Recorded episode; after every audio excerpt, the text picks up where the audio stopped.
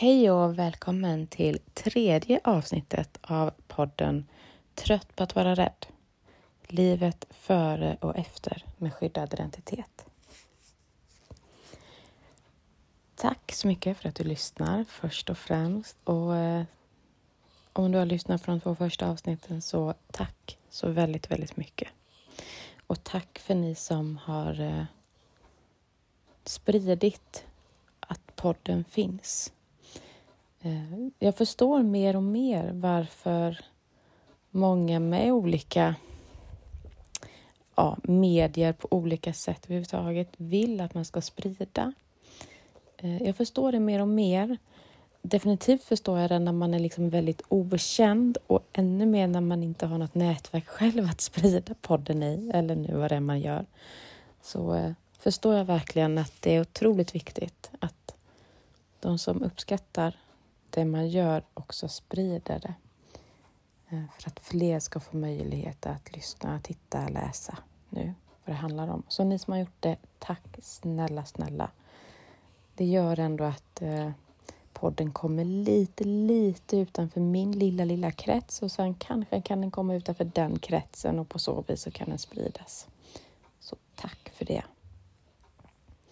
Återigen så har jag min vovve eh, som kanske inte riktigt är helt nöjd med att vi ska ligga här.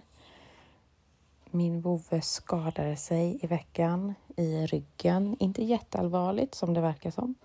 Eller inte allvarligt egentligen överhuvudtaget som det verkar som än så länge. Jag hoppas fortfarande på det. Så vi har tagit det väldigt lugnt. Inte alls mycket motion, eller ingen motion rättare sagt under veckan och mycket vila. Så hon är inte helt nöjd med detta. Och jag förstår det. Jag är inte heller helt nöjd med detta. Men definitivt inte hon. Så hon går nu på antiinflammatoriska och smärtstillande. Så hoppas vi att det med vila, lite medicin och sen rehab, att det ska bli bättre.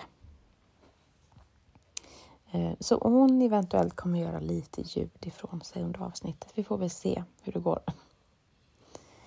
Eh, idag så, som jag berättade i eh, förra avsnittet, så ska vi prata om eh, lite om de polisanmälningar jag har gjort under mitt liv. Jag kommer ju inte kunna gå in på varje polisanmälning väldigt detaljerat, eller det kommer jag inte kunna göra. Då kommer vi sitta här i några timmar. Eh, men det kanske kan bli en liten bild av det i alla fall. Och sen om det är någon specifik anmälan ni är mer nyfikna på eller om ni är nyfikna på allihopa så eh, skriv jättegärna det. Och ni når ju mig som sagt på poddens Instagram. Podden understreck skyddad identitet. Och än så länge finns ju podden endast på Spotify. Podden ska komma ut på fler ställen. Just nu så hänger det sig väldigt mycket på de andra ställena så jag folk kan liksom inte ladda upp det. Men det ska komma upp där också. Jag kan inte riktigt bara säga när. Eh, så vill ni kontakta mig så gör det via poddens Instagram helt enkelt. Eh, så det är tanken att vi ska prata om det, polisanmälningar. Sen tänkte jag att eventuellt kan vi göra en liten, liten avslappningsövning ihop. Just för att ni ska få se lite vad det är för typ av avslappningsövningar då jag kan tycka om att göra. Jag kan göra ganska mycket olika, men ni får en liten, liten blick in i det.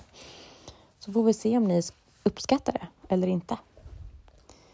Sen tänkte jag också ta och bara nämna lite kort varför podden heter som den heter. Jag tror inte jag har gått igenom det egentligen.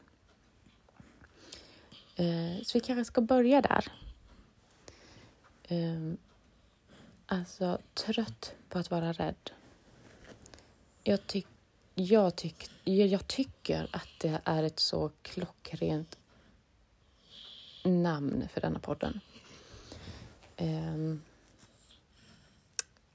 jag är rädd konstant, mer eller mindre. Uh, jag har ett meddelande på 1177 som uh, har nog till och med två stycken nu som jag har fått under veckan. Jag vågar inte ens gå in på 1177 och öppna dem. För jag är rädd för vad vården har skrivit. Och ändå så vet jag, tror jag vet varifrån man kommer. Och det är liksom ställen som jag inte har något jättejobbigt minne till. Men oavsett så är det vården. Och vården för mig har behandlat mig så otroligt illa och gör fortfarande. Inte lika mycket längre, men gör fortfarande. Så jag tycker det är så jobbigt på att jag ska prata med vården eller ha kontakt med vården överhuvudtaget. Så jag vågar inte ens gå in och öppna detta. Jag är rädd för det, för jag blir så illa bemött. Om jag ska gå ut i eh, min bostad så finns det hela tiden en rädsla. Vem kan jag möta? Gå ut på stan så finns det hela tiden en rädsla.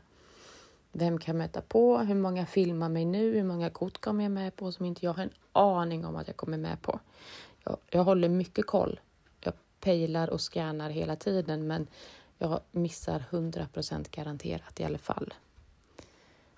Det är jag rädd för. Uh, så fort det står en ny pil som jag inte känner igen här i närheten eh, så blir jag direkt också rädd. Eh, min förra hund dog eh, på grund av väldigt många hjärtfel. Jag är rädd, jag bara känner på min nuvarande hunds hjärta. Det sitter kvar. Det jag blev så traumatiskt för mig. Jag klarar knappt av att känna äh, hennes hjärta slå nu. Och det är jättesorgligt på ett sätt. Eller på ganska många sätt egentligen. Um, jag är rädd för att alla de som känner mig idag i mitt huvud kommer de ju på tio gånger varje dag varför de inte ska prata med mig mer. Varför de inte vill umgås med mig mer. Varenda dag får jag sådana tankar och jag är så säker på det också. Och eh, sådana känslor har jag haft i hela livet. Jag kommer gå in mer på det, för när jag var yngre så kunde jag verkligen istället... Jag, jag fick panik, liksom. Idag får jag inte panik på samma sätt. Jag är rädd om jag får ett brev och jag ska öppna brevet, se vem det är ifrån. För det kan vara ifrån någon som inte vill mig väl. Det kan vara ifrån Skatteverket som säger nu får du inte ha skyddad identitet längre. Eh, kan vara från vården, framförallt vården. är jag väldigt rädd för. Väldigt rädd för.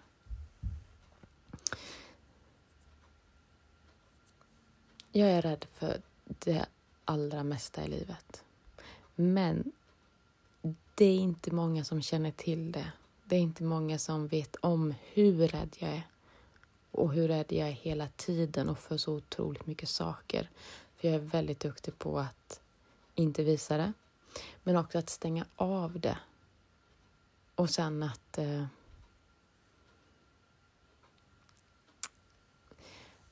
jag ska inte säga att jag framstår som mer tuff och modig och stark än vad jag är. Det kanske jag inte gör, men...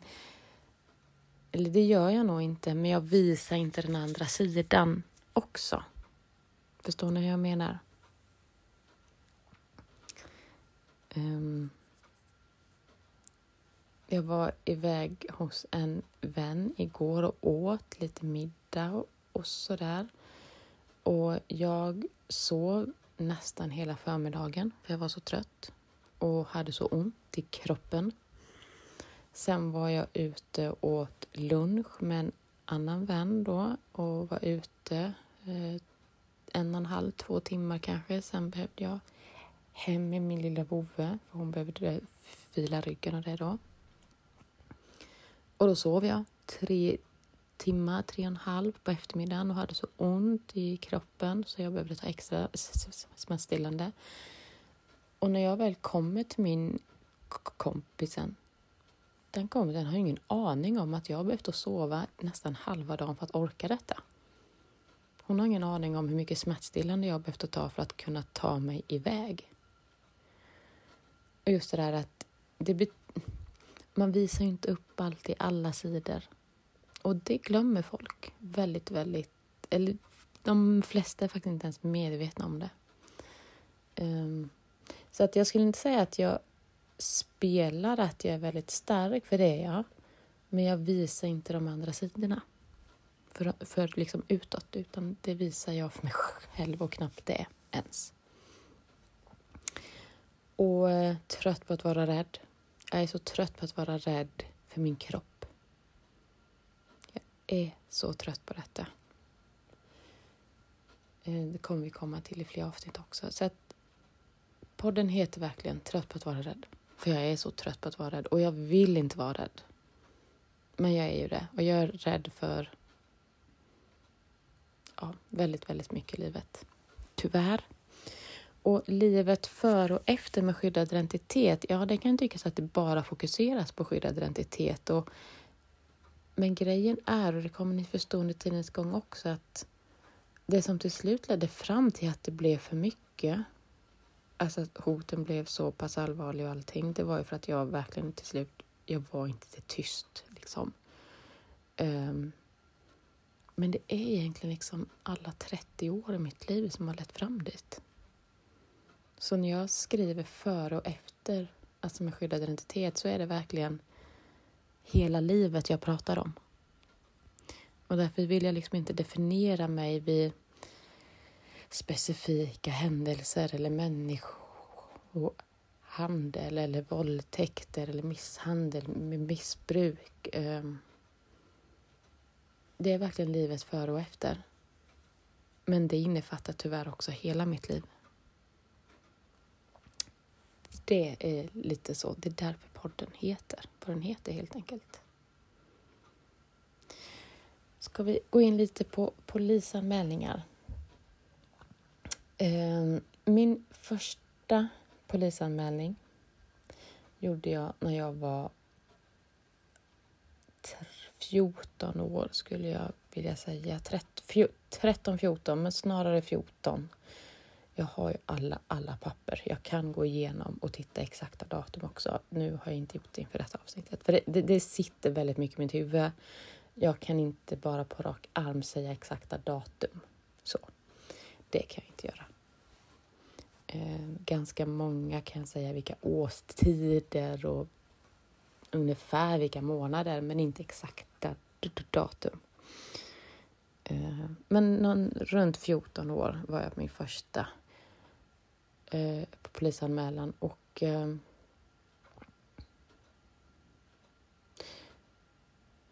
jag gick in och jag gick in själv eh, till polisstationen, hade funderat på det här så länge, så länge. Jag gick in själv till polisstationen och eh, väldigt, väldigt liten polisstation där det var en liten, liten disk och jag går fram och säger och var väldigt, väldigt blyg. Jag var väl inte jätteblyg så, men går man in på en polisstation själv i den åldern och ska anmäla det jag skulle anmäla så blir nog väldigt många väldigt blyga. Och jag var en av dem. Ja, hejsan, sa jag lite försiktigt. Och så berättade jag vad jag var där för att anmäla och vem det var jag där för att anmäla. Och eh, jag fick eh, rätt snabbt då, typ direkt, komma med bakom disken och gå in eh, i ett förhörsrum mm, med en annan polis. Där jag fick sitta och berätta. Och i den här åldern så hade jag ju flera minnen, alltså jag visste ju, jag hade flera minnen. Och det var minnen som jag alltid hade haft. Och eh, det jag anmälde den gången, det, det var ju inte jättelänge sedan detta hade inträffat. Det var så, det var ju ändå i mina mått ganska färskt, färskt eller hur jag ska uttrycka det. Det kanske var ett par år då. Så jag, det, det, det, var liksom ingenting jag hade förträngt utan det var någonting jag hade haft, jag hade kommit ihåg hela tiden.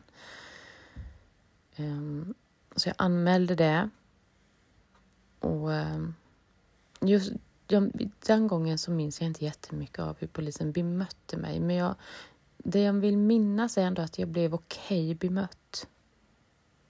det tyck, så som det jag minns är ändå min uppfattning att jag blev okej okay bemött.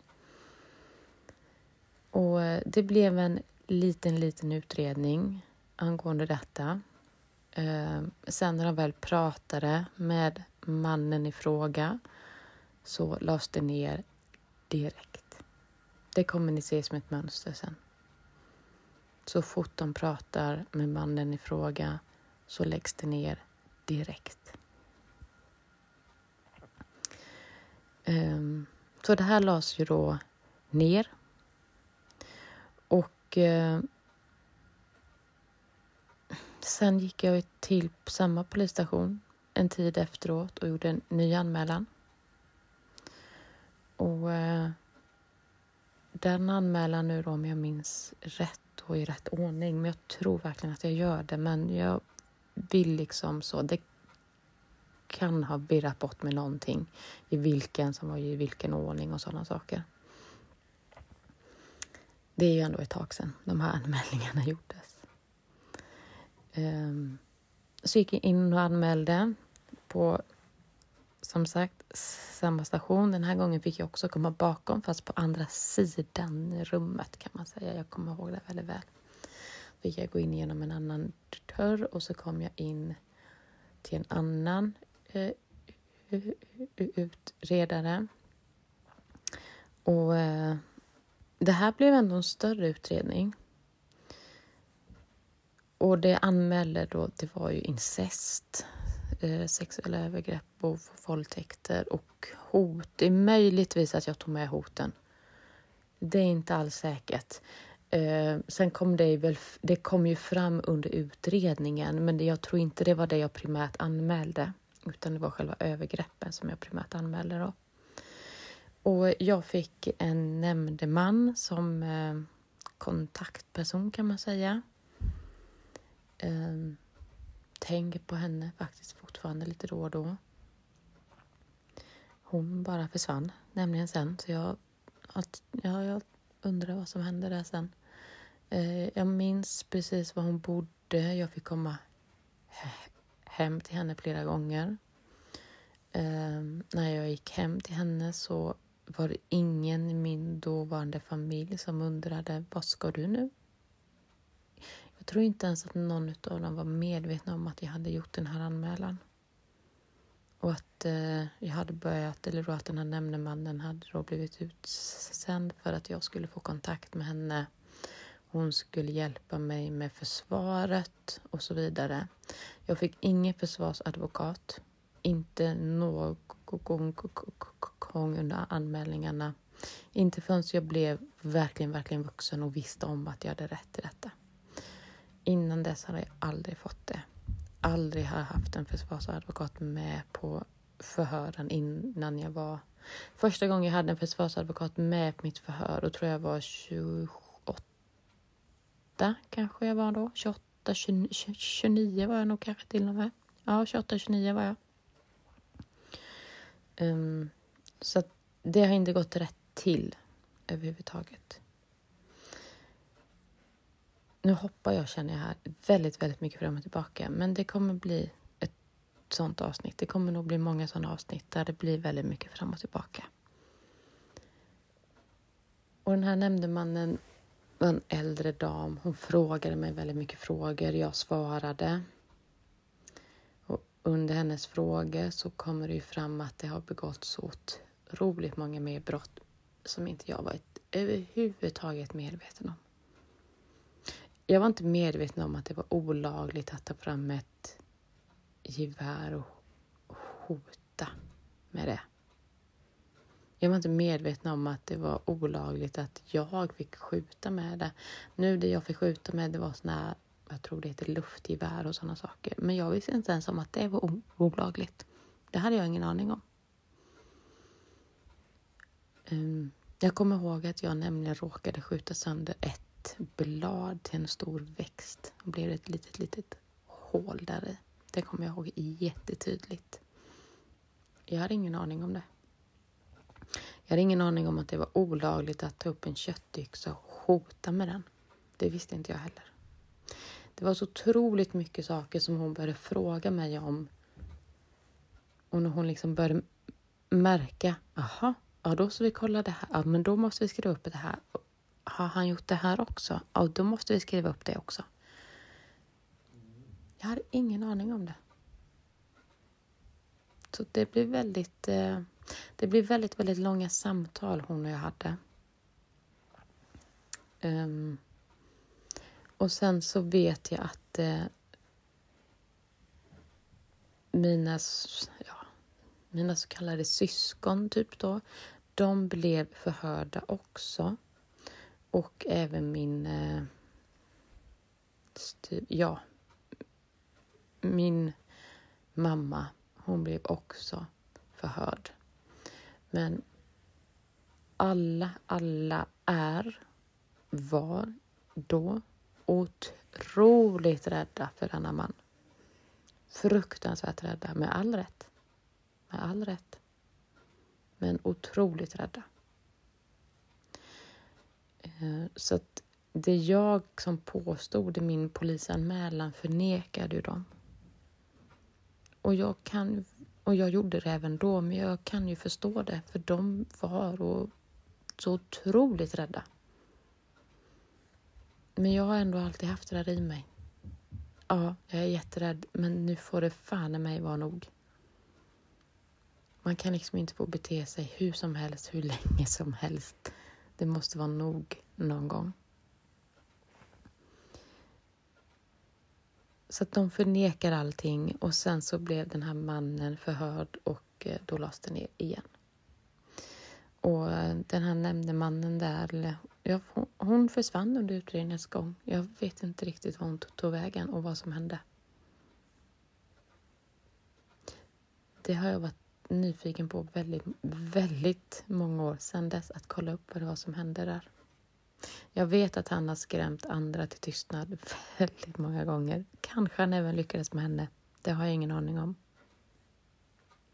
Men det skulle inte förvåna mig om det vore så.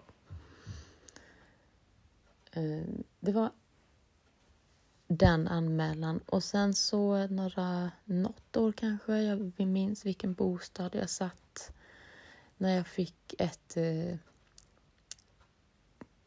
dödshot sms.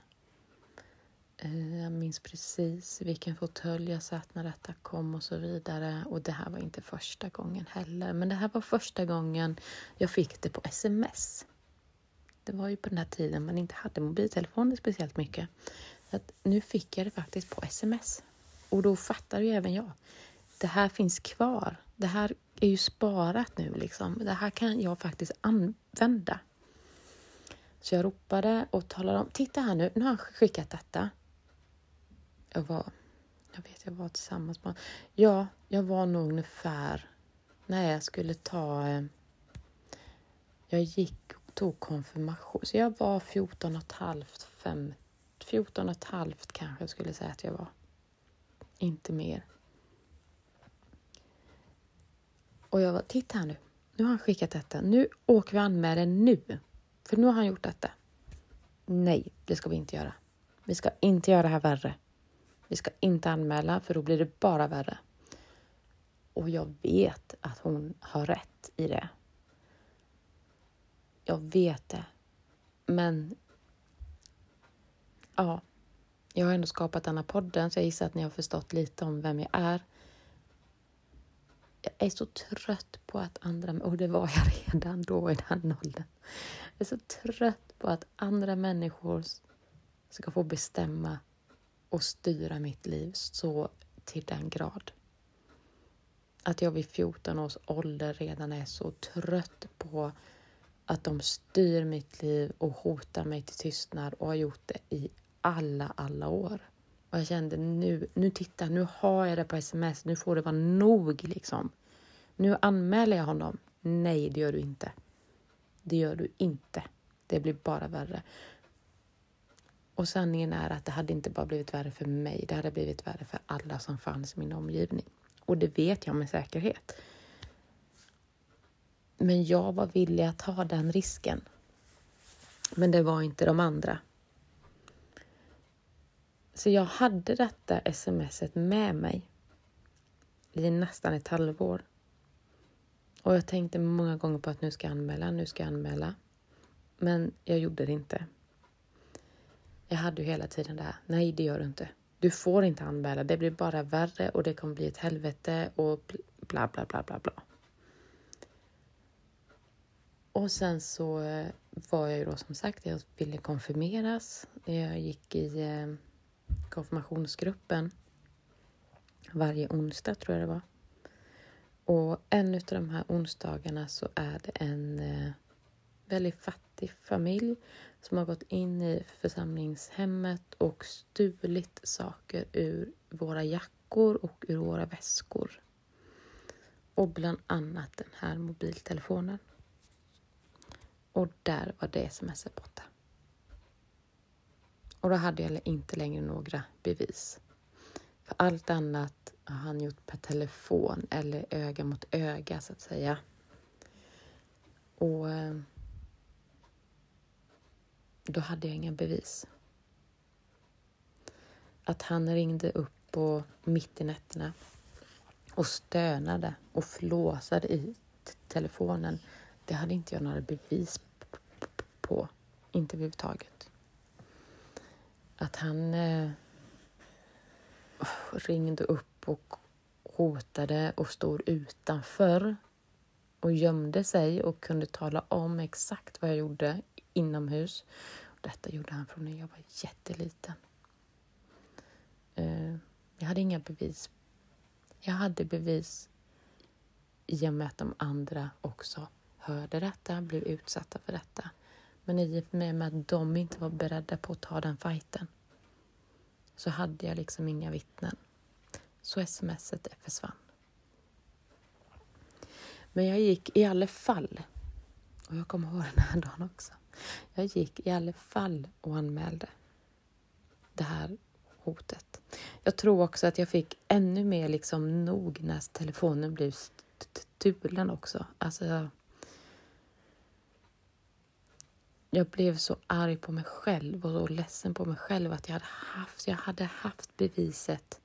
Det stod till och med hur han skulle döda mig. Att det var mig han skulle börja med, sen skulle han ta den personen och då skulle han göra på det här sättet, sen skulle han ta den personen och då skulle han göra på detta sättet. Det stod väldigt detaljerat hur han skulle hur han skulle göra. Och eh, när jag kommer in till samma polisstation och jag får komma bak till en utredare.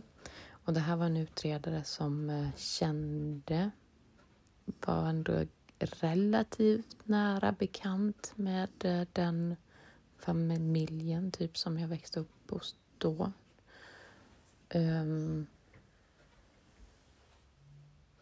så tittar han på mig och så säger han bokstavligen Kom tillbaka när du har några bevis. Och så gick han. Och så fick jag gå. Han var så trött på att jag kom in och anmälde, men att jag inte hade några riktiga bevis. Det var mitt jobb att skaffa fram riktiga bevis. Så han talade om för mig att jag skulle komma tillbaka när jag har skaffat fram riktiga bevis. Och det är lättare sagt än gjort när man är i den åldern. Överhuvudtaget, när man är vuxen också i och för sig. Sen tappade jag tron på liksom rättssamhället. Eh, jag hade väl kanske inte jättemycket tilltro till dem innan heller, men jag tappade väldigt mycket tilltro då. Sen eh, har jag varit... Eh, sen så anmälde jag och en annan kompis, vi blev utsatt, utsatt för en blottare. Eh, då var vi runt 15. Ja, vi, ja, vi var runt 15. Inte äldre än 15 i alla fall, så mycket vet jag. Och... Eh,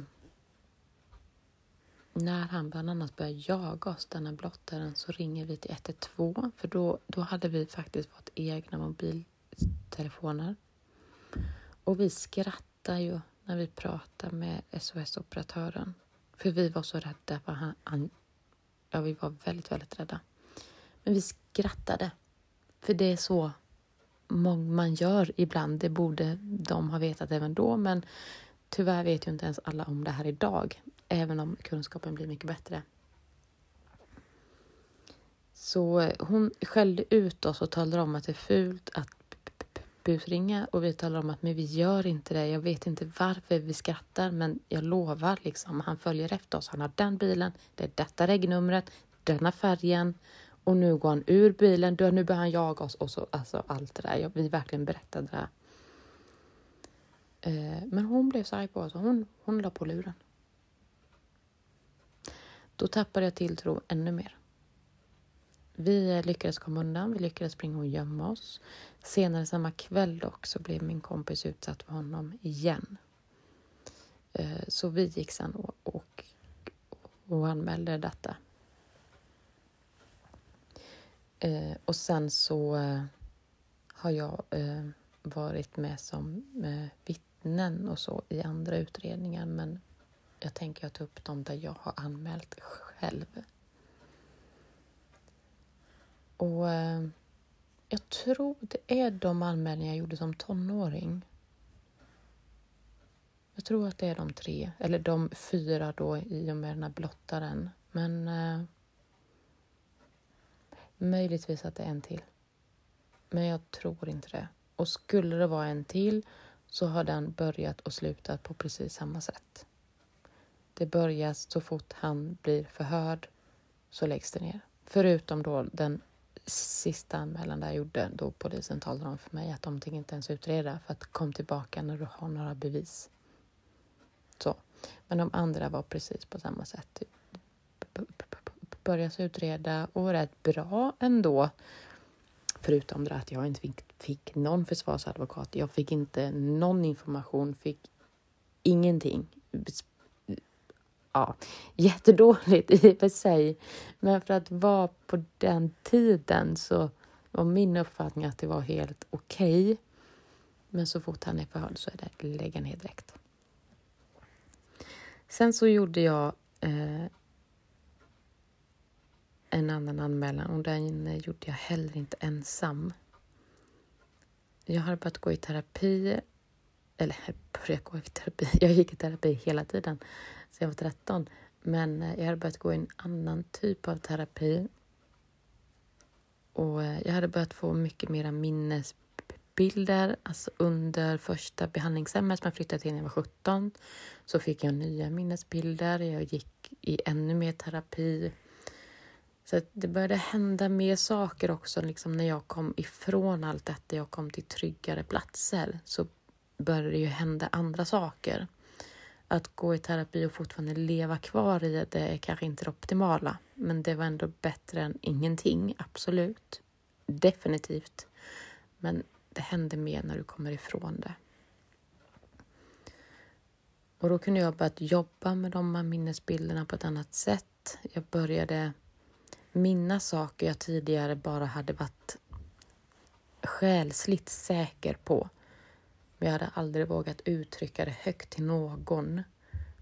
För jag, vill, jag har aldrig velat tala om någonting som jag inte är hundra procent säker på att jag vet och att jag kommer ihåg. Att jag tror att jag vet att någonting har liksom inträffat. För mig är det inte samma sak. Och där har jag blivit otroligt skadad utav rättssystemet. Otroligt skadad. Även när jag går till psykologer idag så är jag så noga att tala om för dem. Det här vet jag. Det här tror jag. Det här misstänker jag. Men det där kan jag lova att det där vet jag till hundra så. Och de talar alltid om för mig, men här spelar det ingen roll. Här spelar det ingen roll vad du vet eller vad du inte vet. Här är det dina trauman och dina minnen vi jobbar med oavsett om de är sanna eller inte. Och för mig blir det förnedrande att höra det, även om det är sant eller inte. Även om jag vet varför de uttrycker sig på detta sättet och jag förstår dem på ett professionellt plan. Men för mig blir det ändå förnedrande. Och det, jag är så skadad av rättssystemet där. Eh, jag kommer komma mer till det snart här nu i detta avsnittet. Så jag började jobba mer med de här minnena och jag började må så otroligt jättedåligt psykiskt. Och en dag så eh, berättar jag för den här eh, killen som jag berättade om i tidigare avsnitt som också blev utsatt, som jag hela tiden har vetat om också blev utsatt. Och det vet jag på grund av att jag då minns saker som vi har varit utsatta för tillsammans och jag ser hans beteende. Och mycket annat smått här och där, men det är framförallt de två sakerna jag varit säker på. Och jag har sett den här vuxna mannens beteende emot mot honom också. Um, så jag berättar för honom. Helt plötsligt. Var ute och gick på en promenad ut med en strand och bara högst bara berättade jag detta. Dagen efter så är det midsommarafton.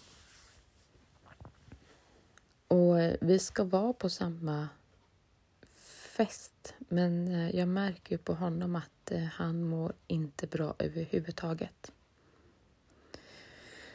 Så efter en stund eller efter ett tag på den här festen så ska jag köra hem honom och eh, jag gör det. Men vi kommer inte hem till honom förrän på flera, flera timmar. Jag kör och han pratar i så många timmar. Ja, alltså, vi var ute på ställen och åkte som vi någonsin, vi kanske, vi har nog aldrig varit där innan, varken han eller jag.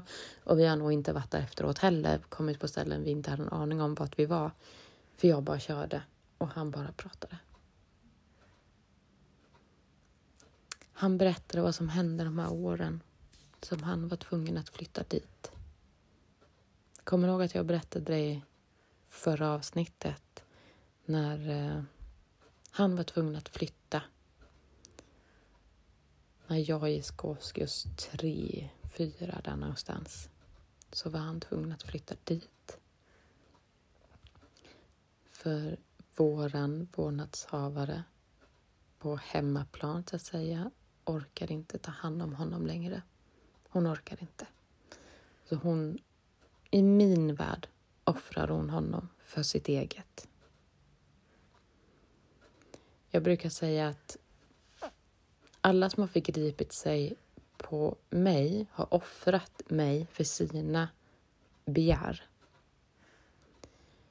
Hon offrade oss också för sin rädsla.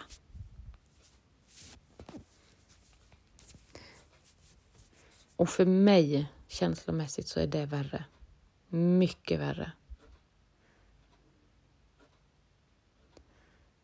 Hon offrade honom för hon orkade inte längre. Och istället för att söka hjälp och ta tag i det, vilket jag kommer komma till i andra avsnitt, att hon, hade haft, hon har haft möjligheten där andra har frågat, ska vi göra det här tillsammans nu emot honom? Men hon har sagt nej. Um, så att hon valde istället att offra honom. det är så, så, så jag har upplevt det och upplever det. Så under den här bilresan så berättade han för mig precis allt som hände. Jag kan inte lova att det var precis allt som hände. Men han berättade saker för mig som jag inte hade någon aning om. Jag blev inte ett dugg förvånad. Vissa saker blev jag förvånad i och för sig. Det ska jag erkänna. Vissa saker blev jag förvånad över. Men inte allt. Och han berättar även att han inte har berättat det här för någon. Um, jag kommer komma fram till mer grejer, vad som...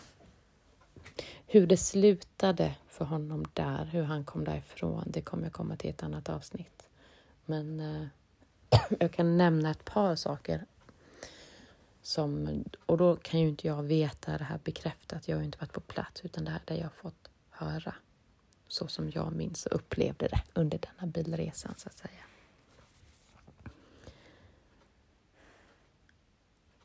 Han blev... Eh, väldigt, väldigt misshandlad.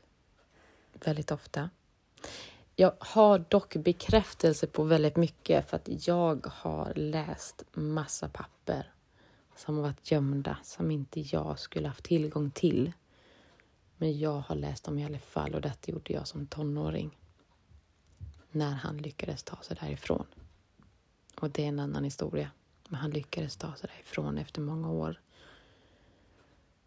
Och eh, jag har läst de papperna. Jag har läst vad grannar har anmält. Jag har läst vad skolan har anmält. Jag har läst om alla blåmärken, alla blåtiror. Ehm, jag har läst hur polisen, vad de har gjort när de har kommit. Ja. Ehm, så jag har väldigt mycket bekräftat på det sättet, om ni förstår vad jag menar. Men jag har inte varit på plats själv och sett. Jag har varit på plats varannan helg, men då händer inte... De värsta sakerna händer inte då. Så i mina mått så har han varit utsatt för så otroligt mycket mer värre saker än vad jag någonsin har varit utsatt för. Och det är, det är fruktansvärt tungt. För jag skulle av hela mitt hjärta har velat byta plats med honom. Och att han inte hade behövt ta det utan att jag hade hellre tagit det åt honom. Mer än gärna.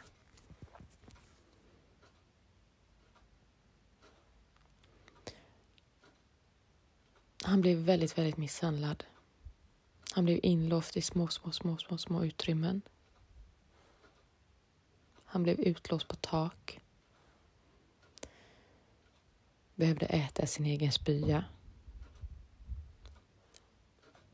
det här är små, små detaljer av allt han har berättat för mig. Men när jag ska förklara för, hon, för andra vad han blev utsatt för så brukar jag hänvisa till en bok. Eh, alla har inte läst den, men många vet vad den handlar om ändå. Men den heter Pojken som kallades Det. En fruktansvärd historia om en pojke, jag tror det är i USA. Fruktansvärd. Han hade en fruktansvärd mamma, om jag vill minnas rätt. Jag har alla böcker faktiskt. Jag har inte, jag, jag har inte läst de två sista böckerna i den serien, men eh, jag har dem hemma. Så jag kanske ska läsa dem faktiskt. Jag brukar jämföra det med det. Inte liksom precis rakt av, men väldigt, väldigt mycket. Och efter många, många timmar när han och jag har kört runt så kör jag hem honom och eh, sen så åker jag tillbaka till den här festen, midsommarafton där och eh, hämtar upp min sambo och vi åker hem igen. Vi håller på att göra oss i ordning och ska liksom gå och lägga oss i mitt i natten och då får jag ett samtal. Och jag svarar och jag hör bara han han som eh, jag var ute och åkte med på natten. Jag hör bara hur han skriker i panik och gråter. Du måste komma, du måste komma, du måste komma. Och jag minns den fullständiga paniken jag fick. Som tur var så var det inte jättelångt ifrån oss. Det kanske tog mig tio minuter att komma dit. Min sambo följde med i bilen. Jag, jag förklarar knappt för honom, men han, jag gissar han ser på mitt ansiktsuttryck och allting att eh, vi åker nu. Punkt. Och jag kör så fort. Och jag vet att jag tänkte jag minns det, här, jag kanske till och med sa det till min sambo, jag kommer inte ihåg det, men jag vet att jag tänkte att stanna polisen med nu för att jag kör så här fort, det skiter jag fullständigt i. Då får de fan jaga mig dit upp, för de kanske behövs där uppe i alla fall. Så skitsamma i så fall. Nu blev jag inte stoppad, som du var. Och ingen olycka hände, som du var. Men där följer jag inte lagen, det kan jag säga. När vi kommer upp dit så jag bara kastar mig ut ur bilen. Eh, vardagsrumsfönstret till lägenheten är öppen. Nedanför fönstret ligger nycklarna till porten. Och jag hör gråten och skriken där inifrån tar nycklarna, jag öppnar, jag springer in till honom. Min sambo kommer lite efteråt. Jag kommer in i hallen. Till höger så är liksom köket, toaletten och till vänster i vardagsrummet så ligger han på golvet i fullständig panik. Det jag inte berättade för er vad som vi också hade pratat om under bilresan, det var det lilla jag berättade för honom.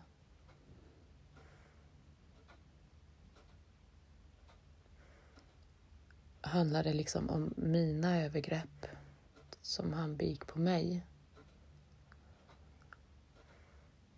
Och eh, hur han lyckades få ut de andra ur huset varje gång han skulle göra detta.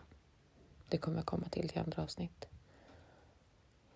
Och grejen var att den här killen var en del utav det här sättet han fick ut de andra på i huset.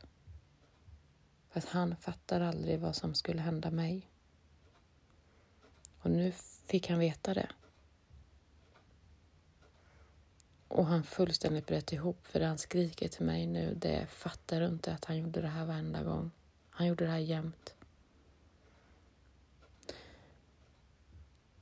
Han hade fått såna fruktansvärda skuldkänslor utöver att jag hade berättat det för honom. Och att han kände sig ju så skyldig att han hade varit liksom en, en del. Kom, kanske ni hörde nu när min hund hoppade ner från sängen.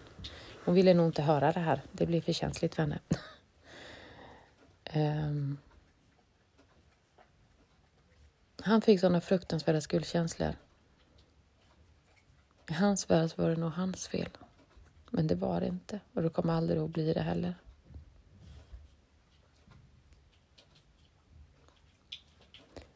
Han varvar två saker. Han ligger och skriker medan jag ligger och håller om honom som jag har gjort så många gånger tidigare. Precis likadant. Han skriker att fattar du inte? Han gjorde det här jämt. Varenda gång. Och så skriker han, jag vill inte bli som han. Jag vill inte bli som han. Det är det han skriker.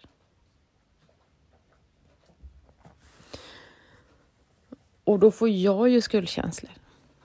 För att jag har fått honom att må så fruktansvärt dåligt för att jag berättade detta.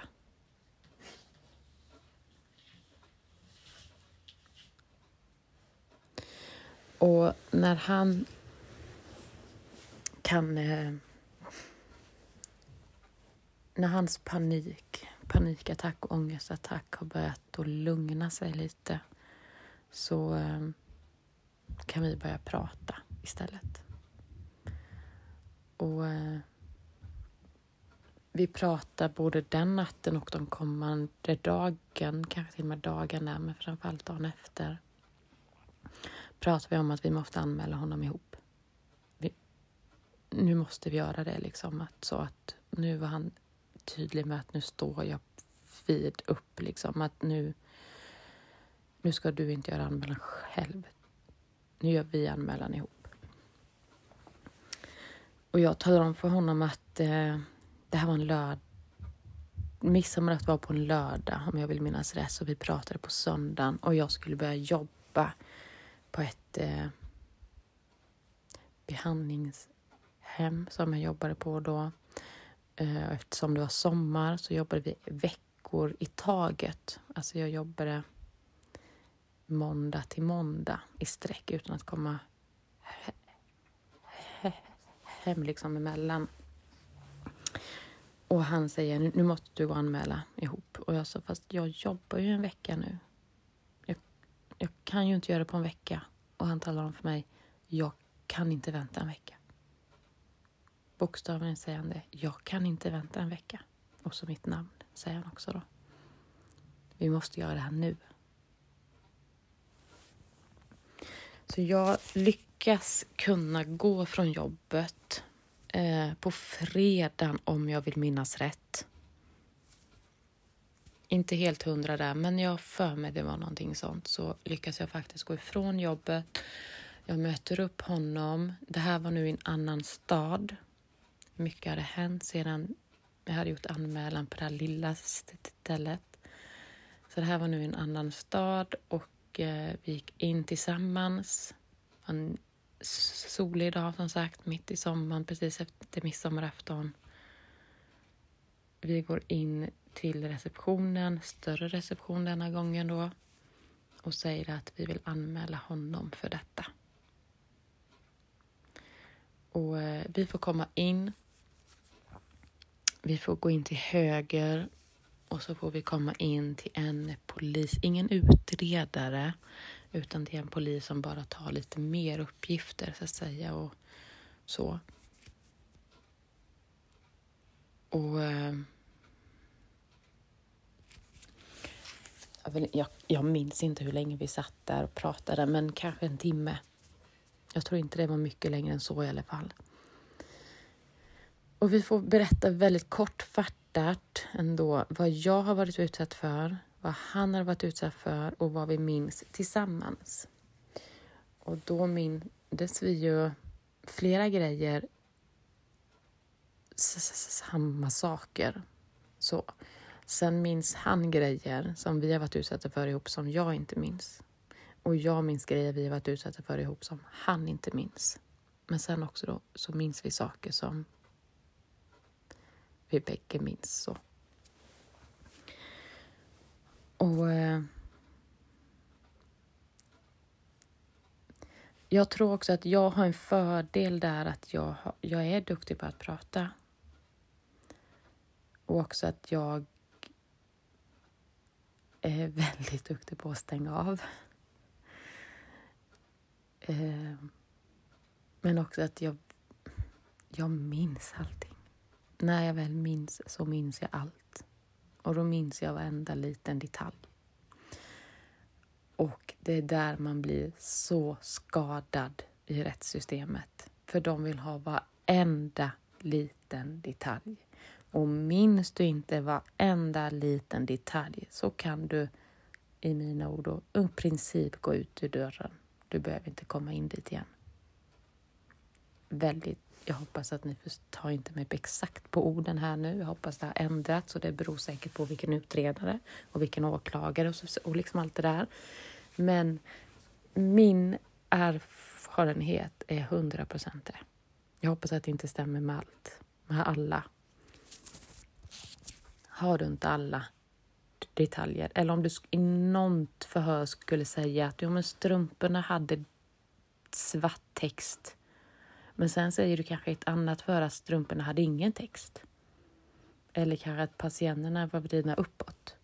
Men i nästa förhör så säger du att patienterna var vridna neråt. Ja, då kan du gå härifrån. Ungefär så.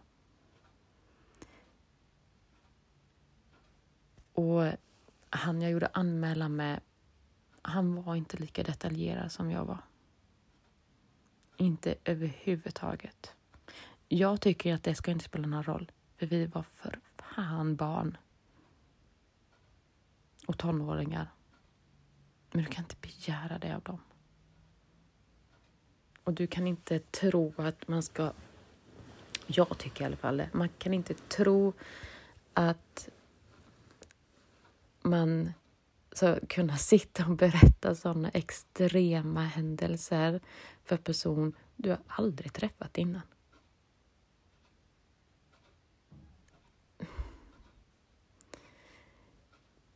Det, det är så skevt system så det är inte klokt. Men mer om sånt här kommer jag komma fram till i annat avsnitt. Men eh, vi gjorde i alla fall den anmälan och eh, vi båda kom på ytterligare förhör. Efter det förhöret, eller de förhören, så fortsatte min utredning men hans lades ner.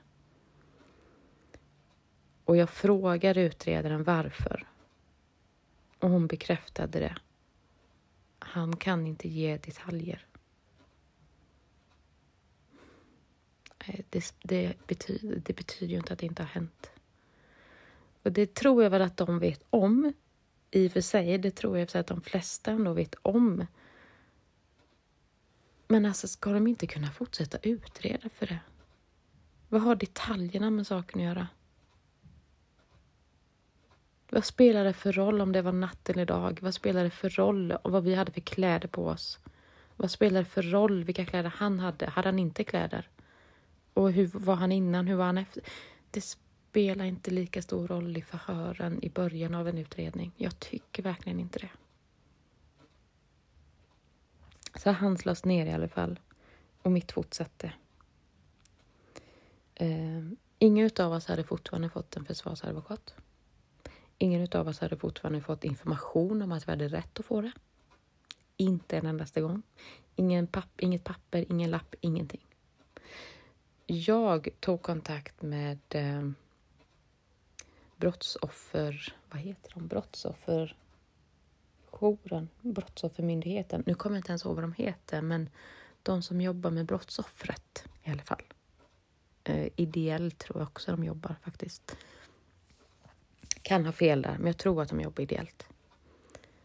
Eh, så vi var där på möte, han och jag. Eh, för både han och jag var ju nu otroligt rädda, för när väl han med stort H får kännedom om att vi har gjort anmälan emot honom, vad händer oss då? Så vi var väldigt, väldigt rädda.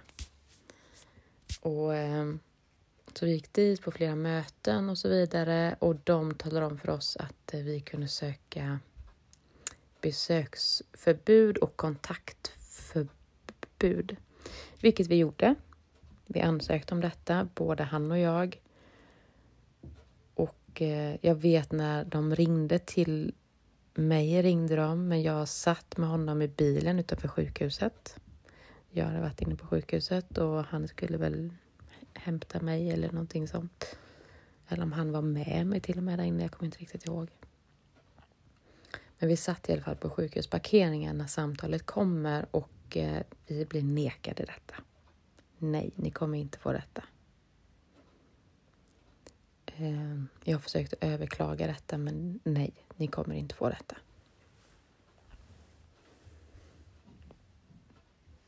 Och under utredningen så fick jag göra filmat video förhör också, ingen försvarsadvokat. Jag nämner ju flera andra våldtäkter under de här förhören också. Och eh, så den här utredaren, han ringer mig en dag och talar om att hans chef nu då har ju sett allt detta och de har ju liksom då noterat att det är flera brott utav andra människor som har hänt också. Och då nämnde jag ingenting om att jag hade blivit såld. Det, nej, det nämnde jag inte, utan då är det andra övergrepp jag nämner, för de vill liksom veta hur det här har påverkat mig efter liksom övergreppen utav han slutade. Så började jag tala om då alla andra övergrepp jag hade blivit utsatta för. Eller inte alla andra, men en del andra jag hade blivit utsatta för. Och då frågar de mig, jag har sett, egentligen, säger, han säger verkligen så här, egentligen måste vi utreda detta också nu då, men ja, hur känner du för det? Ungefär som, snälla säg att vi inte måste utreda det här för vi har inte riktigt orken och tiden och sånt. Och jag ville definitivt inte anmäla de andra människorna. Och aldrig, uh, aldrig. Eh, mycket vågar jag. Stark är jag. Men jag gör inte vad som helst för rättvisan heller. Jag är inte helt dum i huvudet, även om jag skapar den här podden. Man kan tycka lite vad man vill om det. Men så knäpp är jag inte, så jag anmäler alla människor. Eh, jag har lite förstånd kvar, trots allt. Så jag sa, nej, nej, nej, vi ska inte anmäla dem. Eller nej, jag ska inte anmäla dem. Och nej, nej, nej, ni behöver inte utreda det. Så jag, nej, det behöver ni inte göra. Det är, det är glömt, det är ingen fara. Nej, okej, okay. ja, men då gör vi så. Då utreder vi inte det. Nej, sa jag, det behöver, nej, det behöver ni inte göra. Men bara det så känns det väl så det är inte klokt. Men eh, de, de valde att gå på min linje och inte utreda. Jag tror det passade dem bäst. Och det var därför de gjorde det. Inte för att det var korrekt. Varken lagligt eller yrkesmässigt. Men eh, det var så det blev. Och sen eh, väldigt, väldigt snabbt efter att vi gjorde den här anmälan från första början så dök jag psykiskt otroligt fort. På två veckor så var jag... Jag var inte mig själv längre. Jag jobbade fortfarande kvar hela sommaren på behandlingshemmet. Um, älskar att jobba, älskar att jobba där och var väldigt duktig på mitt arbete och så. Försökte fortsätta plugga till hösten och så, men sen så blev jag inlagd på psyk. Det gick inte längre. Och eh, på psykiatrin också så polisen eh, de samarbetar lite med psykiatrin faktiskt, framförallt läkaren där och försöker få mig att berätta mer saker. Och eh, läkaren till och med faktiskt, det hade de aldrig gjort innan så jag, jag är väldigt tacksam för den läkaren. De, eh, de skaffade till och med fram en videokamera som jag får sitta och berätta mina minnen framför. Dels för att det skulle vara terapeutiskt men också då för att det här skulle skickas ner till utredarna. Och jag gör detta och jag håller min nalle i famnen hela tiden. Han finns nästan alltid med mig. Han fanns även med mig när jag var inlagd på psyk. Och jag minns det här. Jag sitter med honom i min säng på det rummet jag hade just då. Jag bytte rum lite då och då när jag försökte ta, ta livet av mig. Eh, så när man åker ner till Piva, när man kommer upp till ordinarie avdelningen så får du ett nytt rum.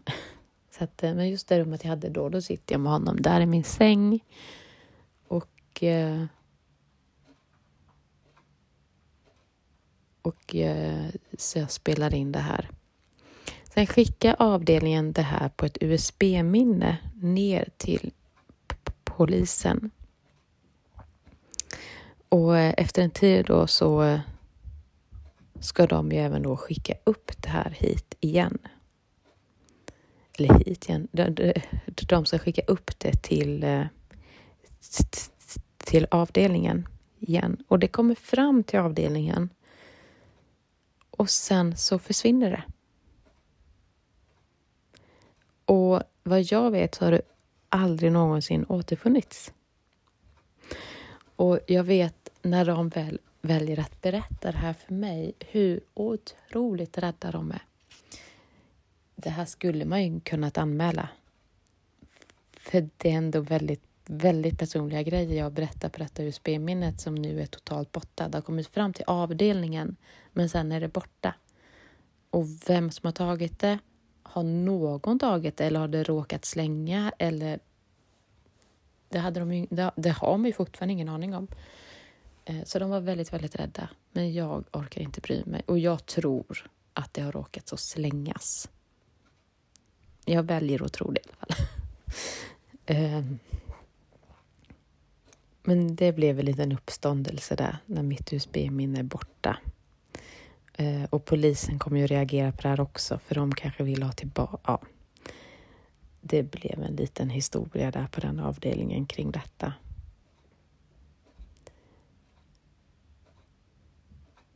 Och till slut så är jag redo för att skrivas ut. Men grejen är också att jag skulle få vara inskriven som skydd för när han väl skulle få reda på att anmälan är gjord. Men till slut känner jag att jag kan inte vara kvar här i bara väntan på att han ska få reda på det, för nu är jag ändå redo att skrivas ut och läkarna vill inte att jag ska skrivas ut. De vill att jag ska vara inskriven men att jag inte är kvar på avdelningen. Eh, och det gick jag med på, för då kunde jag också väldigt, väldigt lätt skrivas in igen. Så det gick jag med på. Och eh, två veckor efter då så får han reda på det och jag åker direkt till psyk. Och eh, jag blir direkt igen inlagd. Men jag var bara kvar i två veckor. För, för, för då var det också, jag var så jävla rädd. Men jag hade också någon som fanns där för mig och då blir det så mycket lättare att hantera rädslan. Så den här läkaren fanns där för mig. Och så till slut så sa jag, nej men jag vill inte vara här längre. Då får, då får han göra vad han vill. Och det hade jag aldrig sagt om inte jag hade henne liksom med mig i detta. Då hade jag bara varit rädd. Men det blir lättare för mig i alla fall att få fram min starka sida när men, när hon fanns där och jag visste Misstänker jag det minsta lilla, jag får höra att han har kommit hit eller någonting så kan jag ta mig hit igen. För jag visste att hon fanns alltid där. Den läkaren eh, har jag försökt få tag i så många gånger, efter, alltså fler år efteråt. Hon fick blom, ja men hon var så fin den här läkaren. En sån där läkare som man aldrig någonsin kommer glömma. De andra hade sina läkarsamtal ungefär på tio minuter. Jag hade aldrig ett enda läkarsamtal med henne som var under två timmar.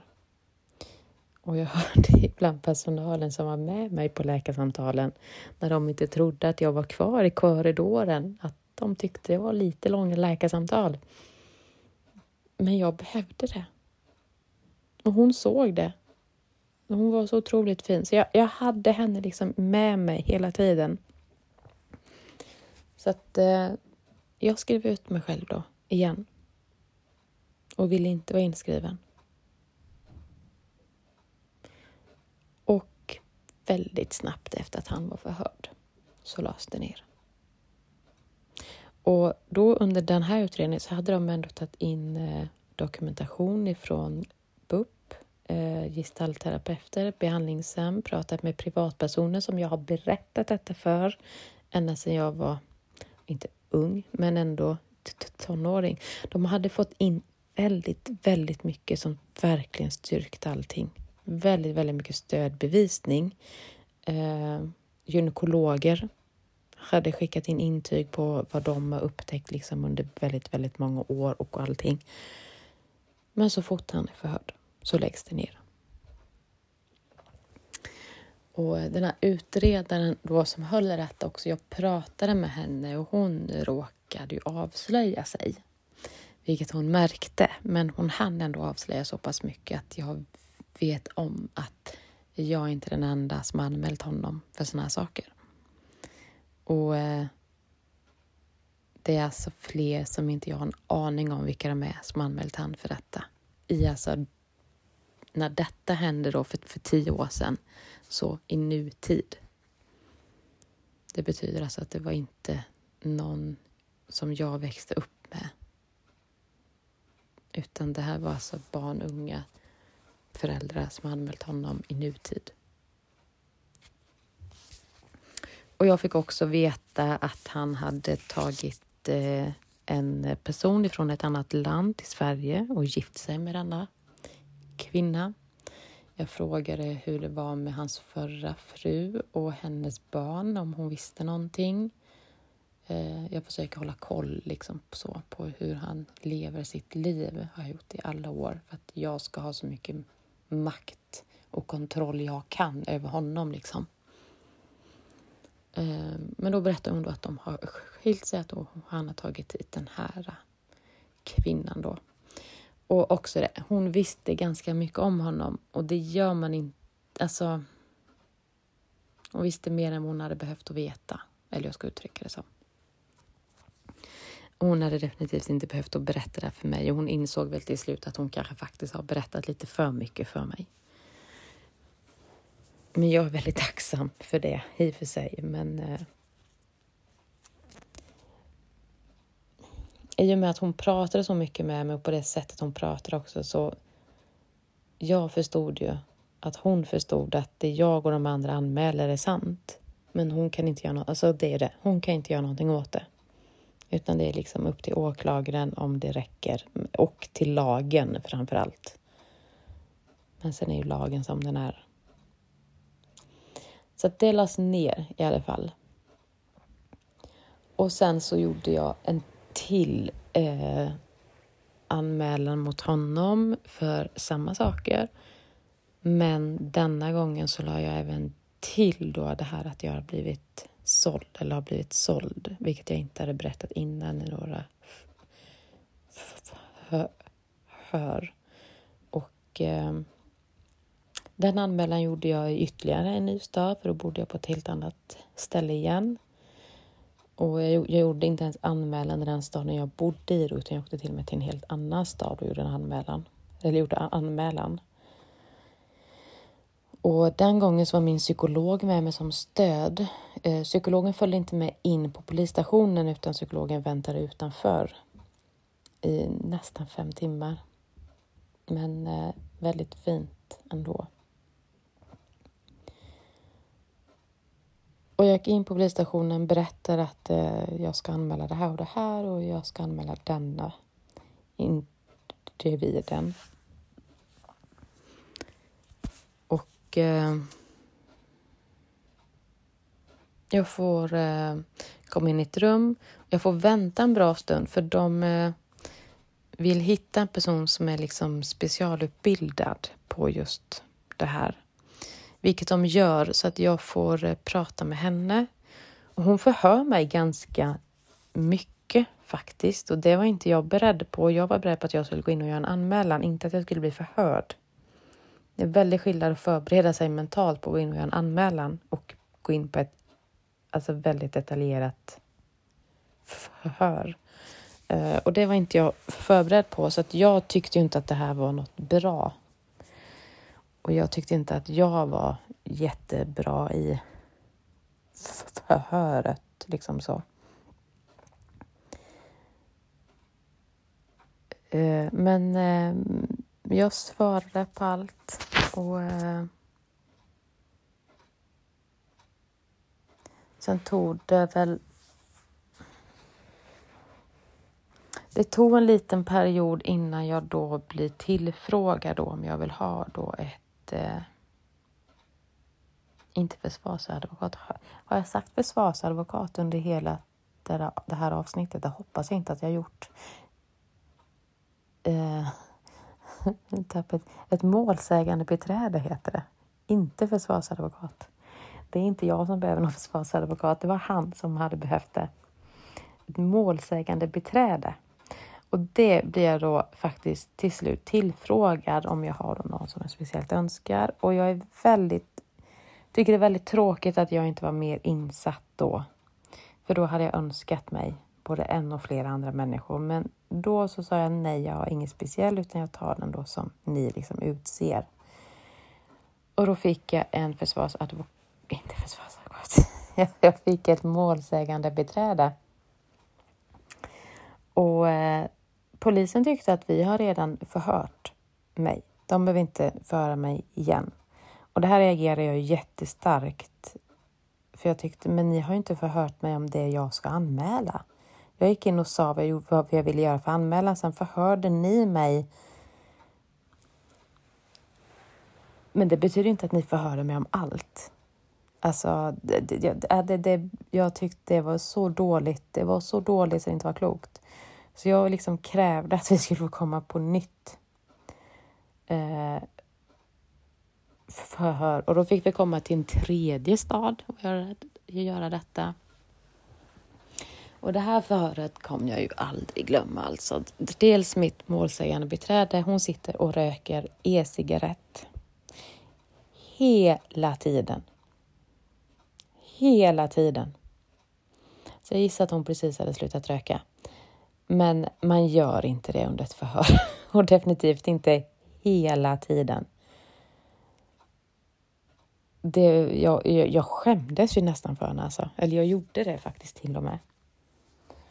Och eh, utredaren frågar mig, som de alla andra har frågat mig också, hur lång tid pågick övergreppet? Ja, liksom, ja, vid just detta som han frågar mig vid vid det före så var jag sju år. Och jag sa att jag vet inte. Alltså, det är inte lätt att ha tidsuppfattning när du blir utsatt för sådana grejer när du är sju år. Ja, Är det 20 minuter? Är det två timmar? Jag kan inte svara på det, men det var lång tid. Men sen liksom hur jag ska kunna definiera vad lång tid är då, det är otroligt svårt för mig att liksom nästan skriva under på att det jag säger nu, det är sant.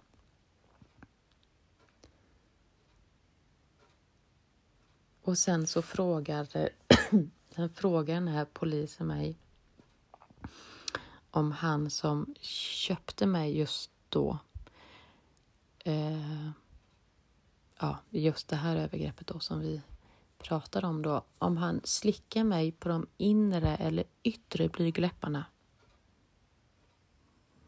Och jag tittar på honom och tycker ungefär, är du fullständigt dum i huvudet?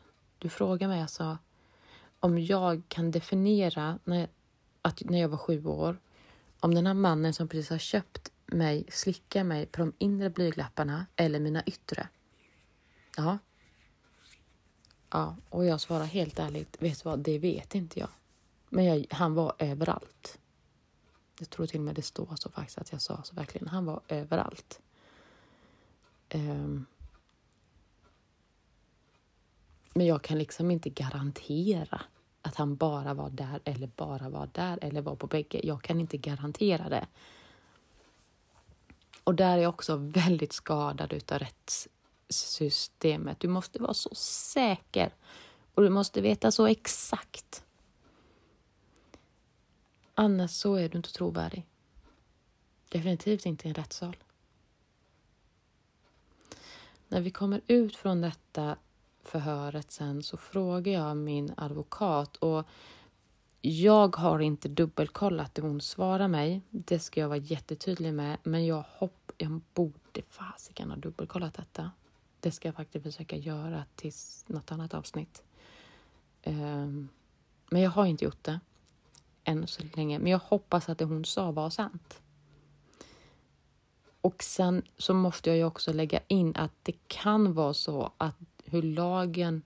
Alltså, det är också så att när de för, hör också så utgår de, vad jag förstått ifrån, för lagen som hur lagen såg ut när övergreppet hände. Inte hur lagen ser ut idag. Och jag hoppas lagen ser väldigt annorlunda ut idag än vad den gjorde då eh, gällande just detta. Men när jag frågar henne då varför han frågar mig en sån fråga så fick jag till svar att eh, slickar han mig på de yttre blygdläpparna så är det övergrepp. Slickar han mig på de inre blygdläpparna så räknas det som våldtäkt. Och jag tyckte det var bland alltså det dummaste jag har hört. Hur ska ett litet barn veta detta? Och vad fan spelar det för roll? Vad fan spelar det för roll? För mig känslomässigt så spelar det absolut ingen roll om han var på de yttre blygdläpparna eller de inre. Ingen som helst roll. Och sen tänker jag också, det beror väldigt mycket på hur vi ser ut i våra underliv. Ibland är det jättetydligt var gränsen mellan de yttre och inre går. Ibland är det inte det. Alltså, har den logiken kommit med i lagtexten? Jag tvivlar på det faktiskt. Men som sagt, jag har inte dubbelkollat att, detta, att lagen såg ut så då, men jag tror heller inte att eh, min advokat skulle hitta på. Och det stämmer överens med varför han var så noga med att fråga detta. Men jag ska försöka kolla upp hur lagen såg ut då tills något annat avsnitt. Ehm, men utredningen fortsätter. Eh, han blir förhörd igen. Ehm, och då läggs det ner. Igen. och jag ehm, får ju veta och sådär sen, eller jag vet ju också med tiden, eller jag har vetat sen jag var liten i och för sig, men mer och mer får jag veta det här vilka kontakter han har också. Plus att han kan prata för sig mycket bättre sätt än vad jag kan. Eh, men varenda gång jag gör en anmälan mot honom så läggs det ner så fort han är förhörd. Jag vet att han är dömd. Eh, vad jag vet, inte för eh, övergrepp eller så, utan för andra saker. Och när jag läser de domarna så... Ja, det står så... Vet man inte vem det är så skulle man kanske inte riktigt notera och reagera över det, men vet man vem det är så blir det så tydligt. Alltså, han, han behöver inte betala ett enda öre, inte ens till brottsofferjouren, eh, eller nu vad de heter då. De brottsoffer, ja, det man alltid betalar till när man blir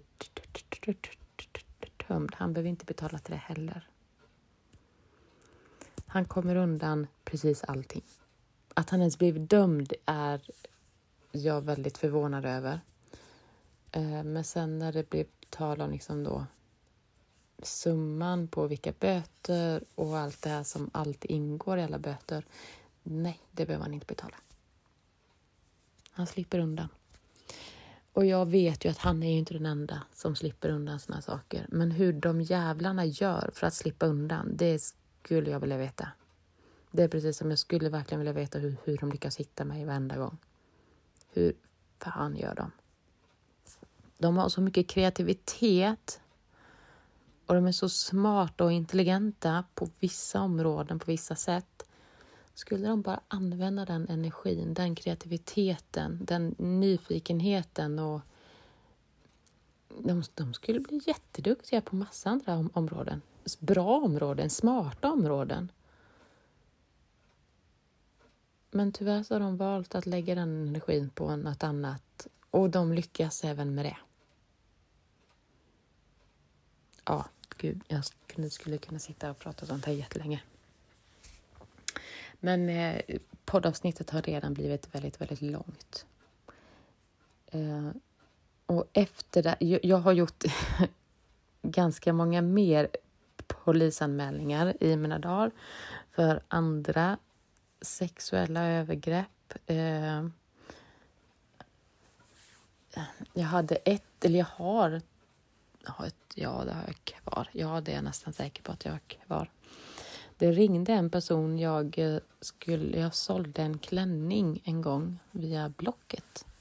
Så ringde den person och verkade först väldigt intresserad men han börjar mer och mer komma in liksom på sex och så vidare. Och jag börjar spela in detta för jag märker att han är inte frisk, liksom. det är något konstigt. Jag har hans namn, jag har hans telefonnummer, jag har he, näst, nästan då hela samtalet inspelat när han börjar gå in på grova saker, men till slut lägger jag på. Det blev för grovt liksom, jag vill inte sitta och lyssna på detta. Och jag anmäler detta. Det läggs ner direkt. De tar inte ens emot inspelningen.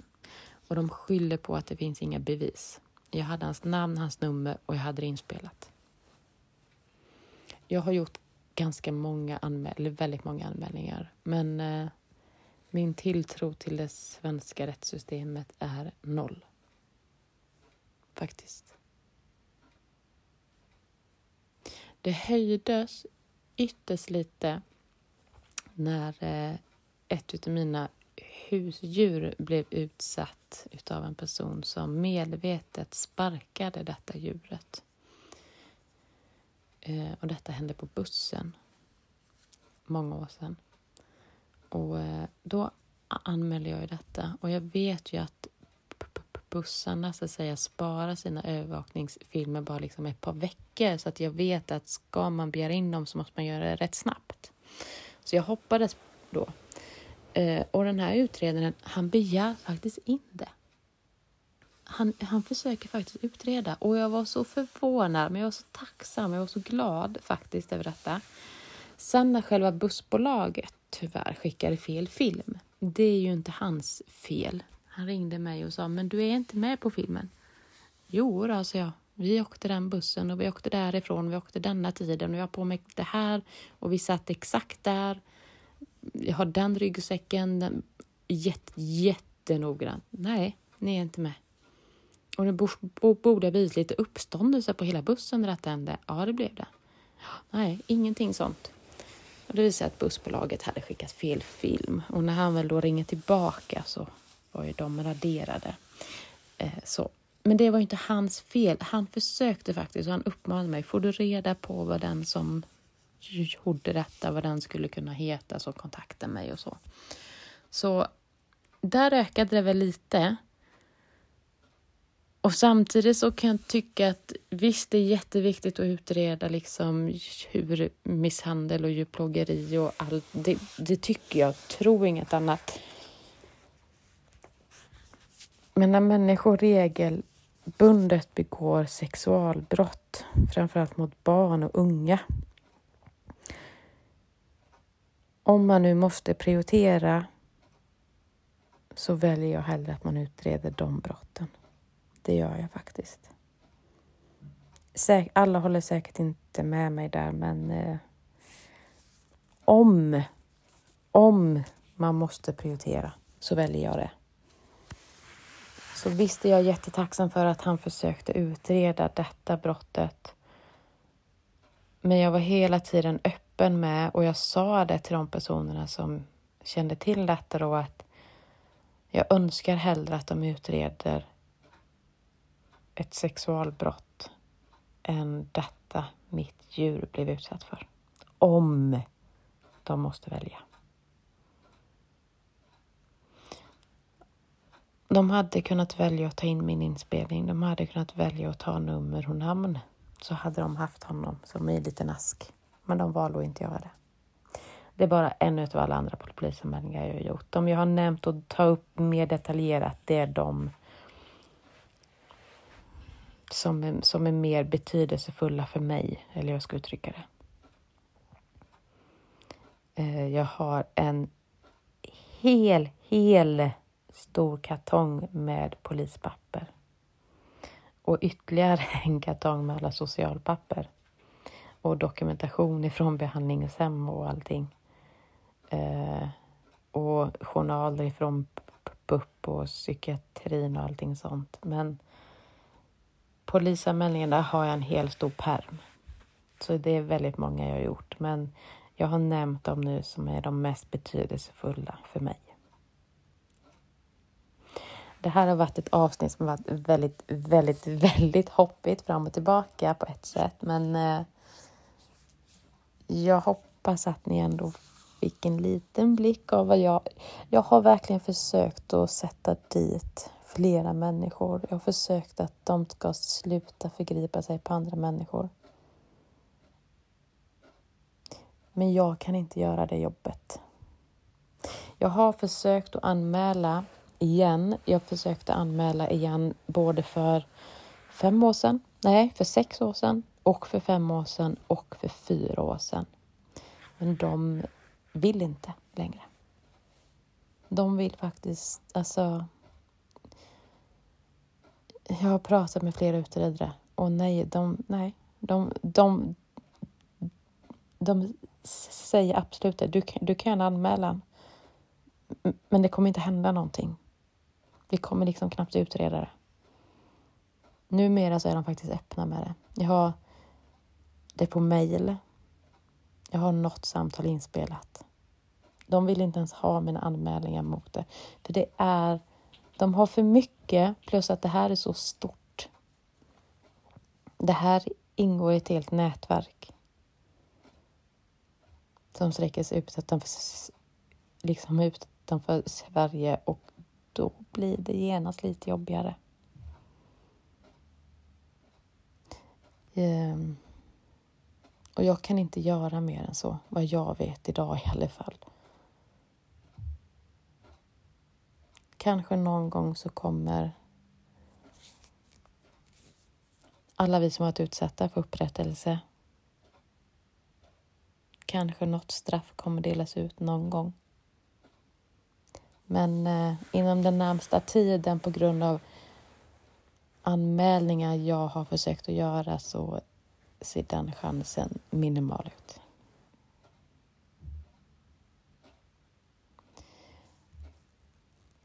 Ett, avsnittet blev inte alls som jag hade planerat att, att det skulle bli, men det är också så känslomässiga grejer jag pratar om så att avsnitten blir väldigt känslostyrda. Det kommer de flesta avsnitt att bli. Eh, innan vi gör en jätte, jätte, jättekort avslappningsövning så vill jag bara berätta vad nästa avsnitt kommer handla om. Och eh, kort och gott så kommer det handla om olika sorters hot jag har varit med om. Ni har fått några av de hoten i detta avsnittet, men eh, ni kommer få några av de hoten jag varit med om. Och som sagt, skulle jag berätta alla hot och gå in på alla hot så skulle vi få sitta här ett bra tag framöver, utan jag kommer ta med några eh, och gå in på några stycken utav dem lite mer. Men det är tanken vad nästa avsnitt kommer handla om. Så jag tänker att vi bara avslutar här med någon liten, liten stunds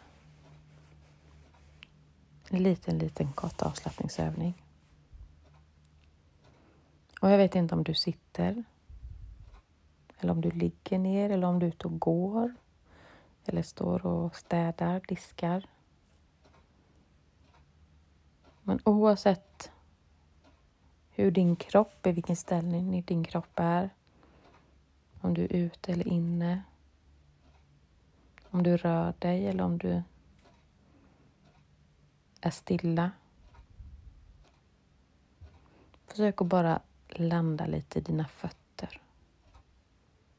Bara spreta tårna lite och känn efter. Känner du dina tår? Hör du mina klockor här i bakgrunden?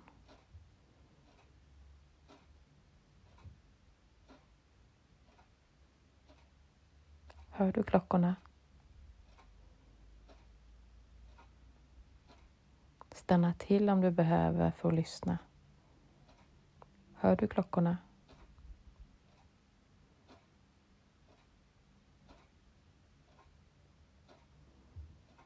Om du går utanför dina hörlurar eller högtalare nu, finns det något annat du hör? Och samtidigt försök att komma ihåg att bara vara lite i kontakt med dina fötter. Bara lite. Och se om du hör någonting annat.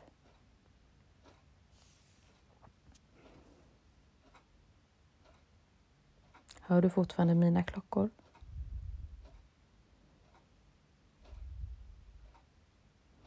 Försök nu att bara gå upp och känna av både fötter och vader och knäna. Gunga lite på knäna och bara känn in. Känner du dina hälar, tårna?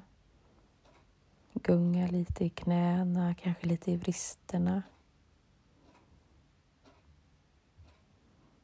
Och försök bara en sista gång att bara höra något ljud. Du kanske har massa ljud omkring dig. Välj ut ett.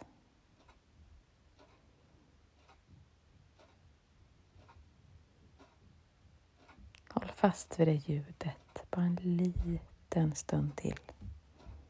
Samtidigt som du känner av fötterna mot golvet eller marken. Håll fast vid ljudet. Och när du nu släpper ljudet så kan du ta ett djupt andetag och, och andas ut och kan du komma tillbaka.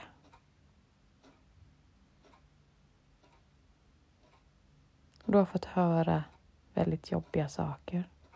För vissa är det här jättejobbigt att höra och för andra är det inte alls lika jobbigt. Men oavsett så är jag väldigt tacksam för att du har lyssnat. Och jag hoppas att du väljer att tipsa andra om podden. Vänner, bekanta, grannar, kollegor, både privatpersoner och yrkesgrupper någonstans där ute så är det både en och flera som faktiskt kommer behöva lyssna på podden. Antingen för egen del eller för att kunna hjälpa andra. Eller både och. Så sprid podden om du vill. Om du känner dig bekväm med att göra det. Om du känner att du vill det, inte annars. Om inte du vill så är det helt okej okay och då stannar du kvar och lyssnar om du vill. Jag hoppas att vi ses, eh, ses, tänkte jag säga. Det gör vi inte, det kan jag lova dig. Men jag hoppas att vi hörs i nästa avsnitt. Som som sagt kommer handla om hot, kort och gott. Det blir ju väldigt mycket nu i början av podden att jag vill prata om så mycket och det går inte, så det kommer bli väldigt mycket kortfattat en bra bit in i podden och sen kanske vi kommer in på att kunna fördjupa oss liksom lite mer, tänker jag. Glöm inte bort medmänsklighet. Både till dig själv och till andra. Var rädd om dig och så hörs vi i nästa avsnitt. Och glöm inte att gå in på poddens Instagram om du vill kontakta mig på något sätt. Podden understreck skyddad identitet. Hej då!